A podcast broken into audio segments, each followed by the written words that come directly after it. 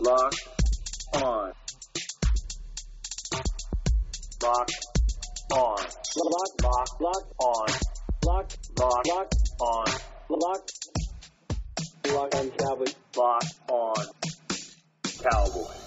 Welcome to the Locked On Cowboys podcast. I am your host, Landon McCool, and it's a solo pod. But guess what, guys? It's not a solo pod because I am joined by, frankly, honorary third co-host, John Owning.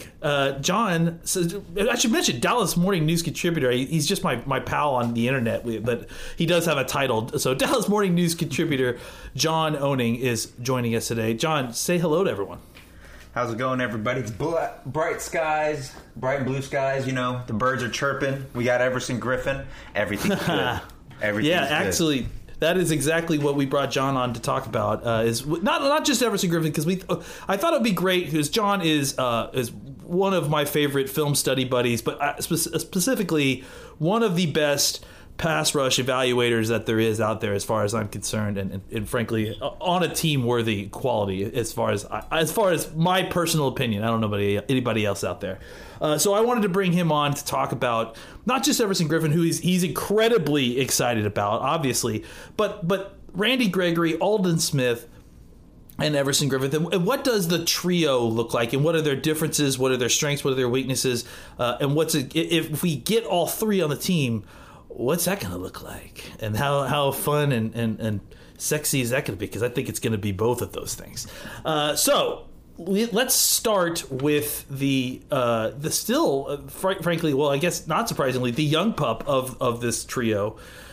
Despite him constantly missing seasons at a time due to suspensions and with the marijuana positive test and diluted tests and missing tests, Randy Gregory still seems, despite what we've seen on Twitter lately and disputes between his NFLPA representation or not, that he may be finding his way back to the Cowboys at some point before the season.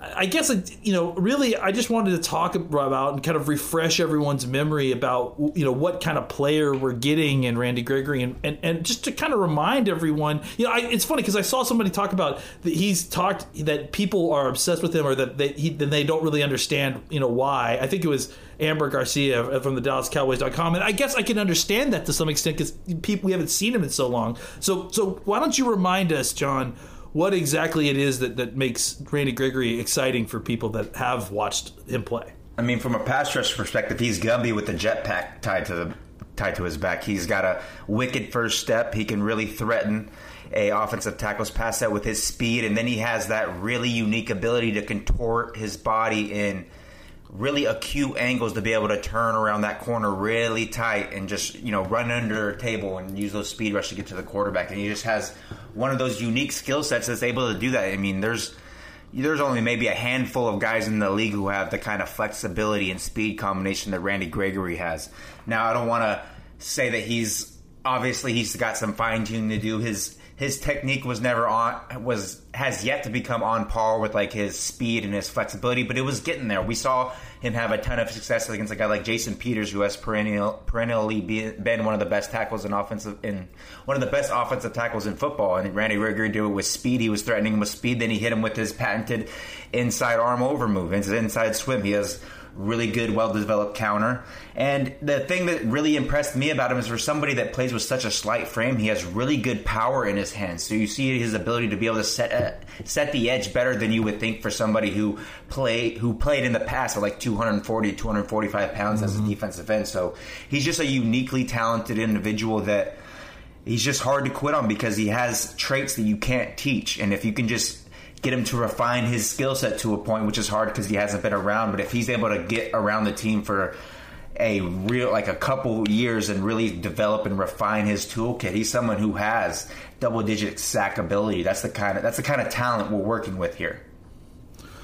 Yeah, and I think that's you know, that's what you see. All of that is just a very eloquently said way of what you see on film when you watch him, and going back and reminding yourself. And for those of us who remember, you know, all the way back from to Nebraska, or the times that he's, you know, taken snaps with the Cowboys, which is, you know, like, admittedly has been kind of few and far between. But when he shows up, he manages to pick up where he's left off and just kind of take off right away.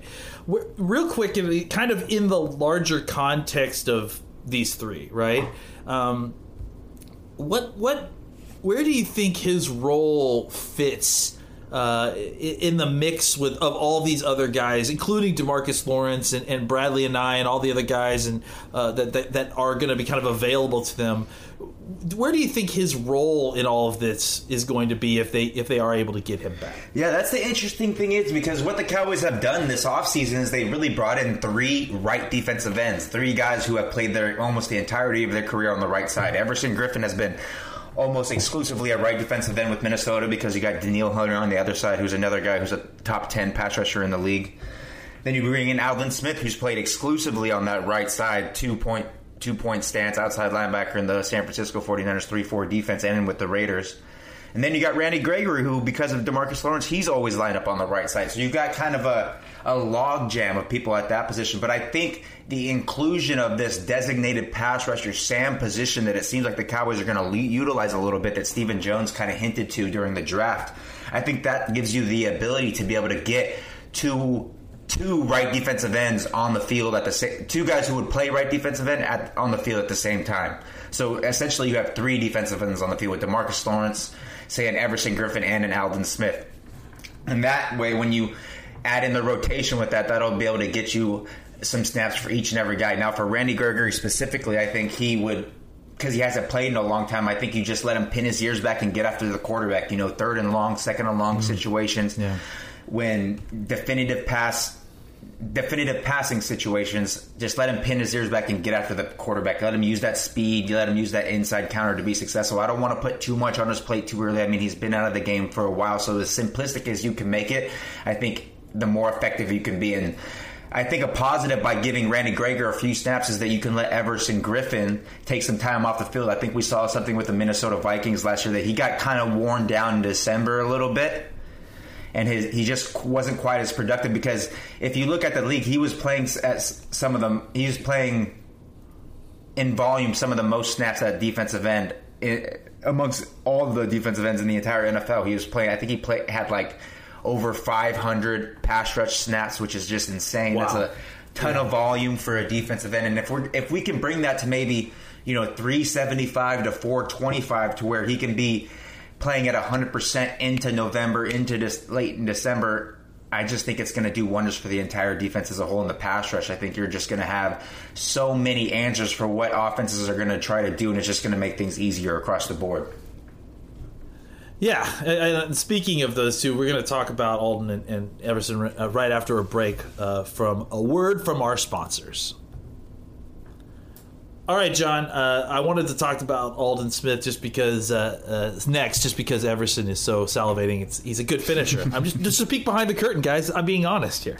So when Aldon Smith got signed, there was a lot of, you know, kind of, and how's this going to work? And what is this dude going to look like? And then we started getting all kinds of reports about his weight being all the way up to 275, and that he's, you know, ripping machines off walls and training sessions, and, you know, he's just acting like he's the Hulk, you know, personified. I think, you know, today was the first day of them getting out on the field and us kind of getting any kind of looks on him, and you know, he obviously looks in great shape as you know, promised. Pass rushing is such a skill based trait, you know, a job. And obviously you have to have a requisite amount of athleticism. That's kind of a minimum requirement to get in there to a certain degree. But you know, so much of it is skill, you know, and acquired knowledge of how to set up OTs and set up, you know, plays pass rushes down the road and that sort of thing. Which somehow makes me both simultaneously worried and excited about what's going on with Aldon Smith. Do you think he has, you know, the? I mean, he's so. Do you? This is so unique. Do you think it's possible for him to come back and maybe not obviously play up to the level that he was, you know, when he was a 19-sack-a-year guy? But are we all just shooting for the sky, or is this something that could realistically happen, that where Aldon Smith is able to come back and actually be a realistic contributor in a rotation at defensive end? Yeah.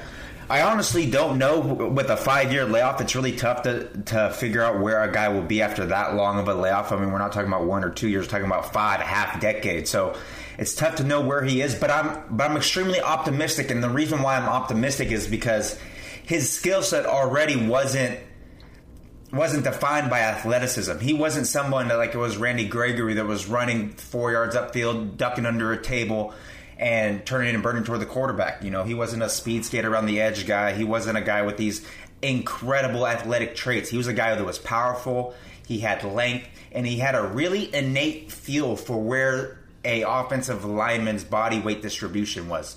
I had a video, I posted a video on my Twitter a while back, and just explaining that Aldon Smith isn't somebody that rushes upfield and kind of has that curvilinear nature to his pass rush. He's someone that he's almost like, you know how an offensive tackle has that quick set in their repertoire? He has kind of like a quick set pass rush where he darts right to the offensive tackle and he puts them in a compromised situation because he has a little stutter step that he uses, and if the offensive tackle leans outside, then he'll use his inside arm over. If the offensive tackle is leaning inside, then he'll do an outside arm over. If the offensive tackle gives depth and gives him more space, then he converts it to power. And I think it's something like that where it's not athleticism-based. It's just based on feel. And I think that's what these next few weeks are going to be really critical for, and why when I wrote him up on the Dallas Morning News, I think he's going to get really dominated by Tyron Smith for the first week or two of camp. But if we start hearing that he has a win or two toward the end of camp, that he's getting that kind of that feel for the weight distribution of the offensive tackle, that's going to be a really good sign that he's going to be able to produce pretty well for the Cowboys. I mean, a lot of people talk about when Aldon Smith that he really fell off with the Raiders. But in 2 seasons, he played 16 games, and the dude had over 60 pressures. That would have led the Cowboys last year, even with Robert Quinn. So that just tells you that even at a reduced state that he was with the Raiders, he was still a really impactful and effective pass rusher. And if he can just get back to that Raiders kind of level of playing, maybe not even quite that level, maybe a little bit below, that is somebody that can be hugely impactful for this defense, especially now that we have Everson Griffen, because he's not going to be relied upon to be the number 2 pass rusher opposite DeMarcus Lawrence. Yeah, and I think something to remind everyone and to remember with him and with the guy that we're going to talk about next is that, you know, your personal state, your personal health, like, affects your play. Mm-hmm. I mean, I think ultimately where Aldon Smith was as a person those years in Oakland, you know, I think he had a little bit of peace for a while, but I think, you know, things quickly turned turbulent and kind of his life kind of fell off the rails. And I think you look back at a guy like Everson Griffen, who had obviously, if you just statistically you look at 2018 and what happened, and I think a person dealing with issues on whatever they may be, personal issues, you know, battles with depression, alcoholism, you know, all the way up to mental health issues. I think, you know, it's obviously going to affect how you play as a football player. So, you know, I think we've got 2 guys who feel like they are in a good spot, or at least in a better spot than where they were just recently, and so you find them hopefully healthy and happy. As much as you can be in today's world, and you hope that their play will kind of follow that trajectory as well. And so let's take another quick break, and then I'm finally going to let you loose. I'm going to let John off the chain, and he gets to talk about Everson Griffen. All right, John, the time has come. Let us celebrate. You know, and let me provide some backstory. Maybe I should, because John has been on this since free agency was opened. Yeah, since he opted out of Minnesota. Yeah, exactly. Since he decided to opt out of his contract, John has been on the let's get Everson Griffen to the Cowboys train, and has been pursuant of it extremely hard, and been posting videos and gifs. And guys, if you aren't following John Owning, please make sure you follow him on Twitter @JohnOwning, and just, you know, I think that you almost kind of willed it into existence, even despite me even telling you some inside or relaying inside information that it wasn't likely to happen over 24 hours before it did happen. So please, talk to us. Tell the people, what they're getting out of this guy. I mean, obviously, Cowboys Nation may not be as familiar with him unless they, watched the Minnesota game last year. Talk to us about what we're getting in a guy like Everson Griffen. I mean, that's where I think when talking about Everson Griffen, the best way to describe him is just to bring up that Cowboys game last year. I mean, we all know how good Tyron Smith is. We know that he's one of the best left tackles in all of football. And just look how many issues that Everson Griffen presented him. I mean, we've never seen... The one thing about Tyron Smith is that he doesn't get beat by the same move twice. He's someone that makes adjustments from snap to snap. He's one of the best tackles in the NFL at that, and that's a reason why he's been so effective for so long for the Cowboys. But Everson Griffen hit him with 3 different spin moves, inside spins, and that's just because he's so good at setting up his moves. He's so good at getting an offensive tackle to defend that outside edge, to kick, and then Everson Griffen just uses that really smooth, really quick inside spin move to attack that B-gap, get vertical, and get sacks from the quarterback. He's just a really, really impressive pass rusher, but he does it in kind of a different way. He's not the most athletic guy. He's not a bendy guy. Actually, he's kind of stiff when he's trying to rush the outside edge, kind of speed skate around. You see him kind of, stutter his feet at the top a little bit. That shows him a little bit of hip inflexibility, a little bit of tight ankles. But what he has is he's just a really strong, powerful rusher, and he knows how to mix and match his setups, so that offensive lineman can't get a beat on what he's doing. He has a hesitation setup. He has a jet setup where he just speeds up. He has inside stems, outside stems. The thing that separates, I think you're hearing from a lot of people that watch the film about Everson Griffen as well. He only has 3 moves. He has this power rush, the power bull rush. He has another one where he kind of forklifts the outside hand or swats the outside hand down, and then he has that inside spin. But really, the reason why he could be so successful with such a small amount of moves is because he mixes and matches his setup so well. He has such a large library of setups that offensive tackles really can't get a beat on what he's doing. And so he's just really successful there. And then another thing that excites me when comparing him to a guy like Robert Quinn last year, who was a really effective pass rusher for the Cowboys, is he doesn't take plays off against the run. He's someone who sets the edge really well. He does inside swims really well to get penetration on the backside of runs. He sets a strong edge on the front side of runs.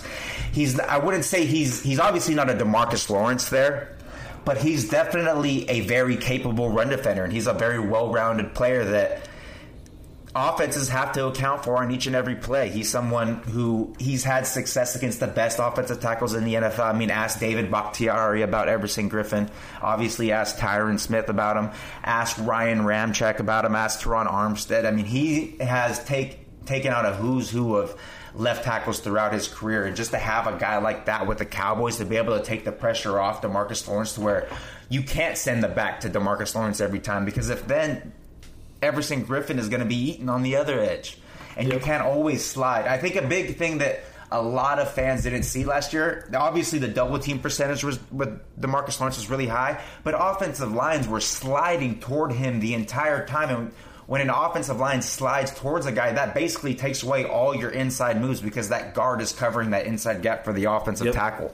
So it's just making things exponentially harder for him last year. And I think it's going to be easier for him this year, because he's got a guy like Everson Griffen opposite him. And then you have a Mike Nolan who's going to bring more blitzes, who's going to create more one-on-one matchups for DeMarcus Lawrence. So as much as I'm happy to get Everson Griffen and what he can do and the production that he can bring to the defense, I'm equally as excited for what it means for DeMarcus Lawrence. Me too. I think that's a very, very large portion of this for sure. I think, when you look at what he can do and what DeMarcus Lawrence can do, I think their games are not dissimilar. Mm-hmm. I don't think they necessarily win in the same way, because I think that they're both kind of technicians, but but it feels like DeMarcus Lawrence has a voluminous library of moves, whereas Griffen really is very, very, very good at 3. I would say it's that DeMarcus Lawrence is more of like a hand fighter. He's a guy that is really successful in the hand combat type of things. And Everson Griffin's really good at playing through a pads and then hand fighting from a fit position. You know what I'm saying? DeMarcus Lawrence is more of a guy, he's not going to let guys touch him. Everson Griffen thrives in those tight quarters and those really intricate hand fighting situations. So it's just a little subtle differences from how that they find success. Yeah, and I think that neither of them are of the Randy Gregory mold of the kind of rare bendy right ends. They are more the kind of power technique type players, right? And I think, you know, what's interesting is, again, kind of looking at the trio and not even including DeMarcus Lawrence, but if you throw in DeMarcus Lawrence there, then you got Bradley and I. And you've got, you know, anybody else down there. You want to include Crawford there. If you want to kick Crawford inside, that's great. It gives you so many options, not only amongst your defensive ends, but also now you get a little more flexibility to do something with like Joe Jackson inside or maybe Crawford playing some inside. You get more looks like that. Now you've got more diversity in your defensive tackle group. I think that the best part about this is what you said is the combination of all of it, is having these guys with a diverse skill set being able to be deployed in a way that's going to be able to take full advantage of that instead of having to kind of piecemeal what you can with what you've got. Now you actually have options as opposed to just enough to get by. And I think that that's really going to be important, especially if you're kind of playing a defense that is going to be, more pass rush versus coverage, based. So I'm excited. All these guys are really, really, really diverse, great group. I think they could really work together to make something, like I said. And like you mentioned, Mike Nolan feels like a guy who has had success in the past putting guys like these in positions to win and to create and disrupt and that sort of thing. So that's all we got for this week, actually. Thank you so much for joining us. And we will be back next week with Marcus. And until then, make sure you check out me on Twitter, at McCoolBCP. John Owning is at John Owning. Marcus is at Marcus _Mosier. Make sure you check out the Locked On Cowboys Twitter account as well. And until next time, happy trails, everybody.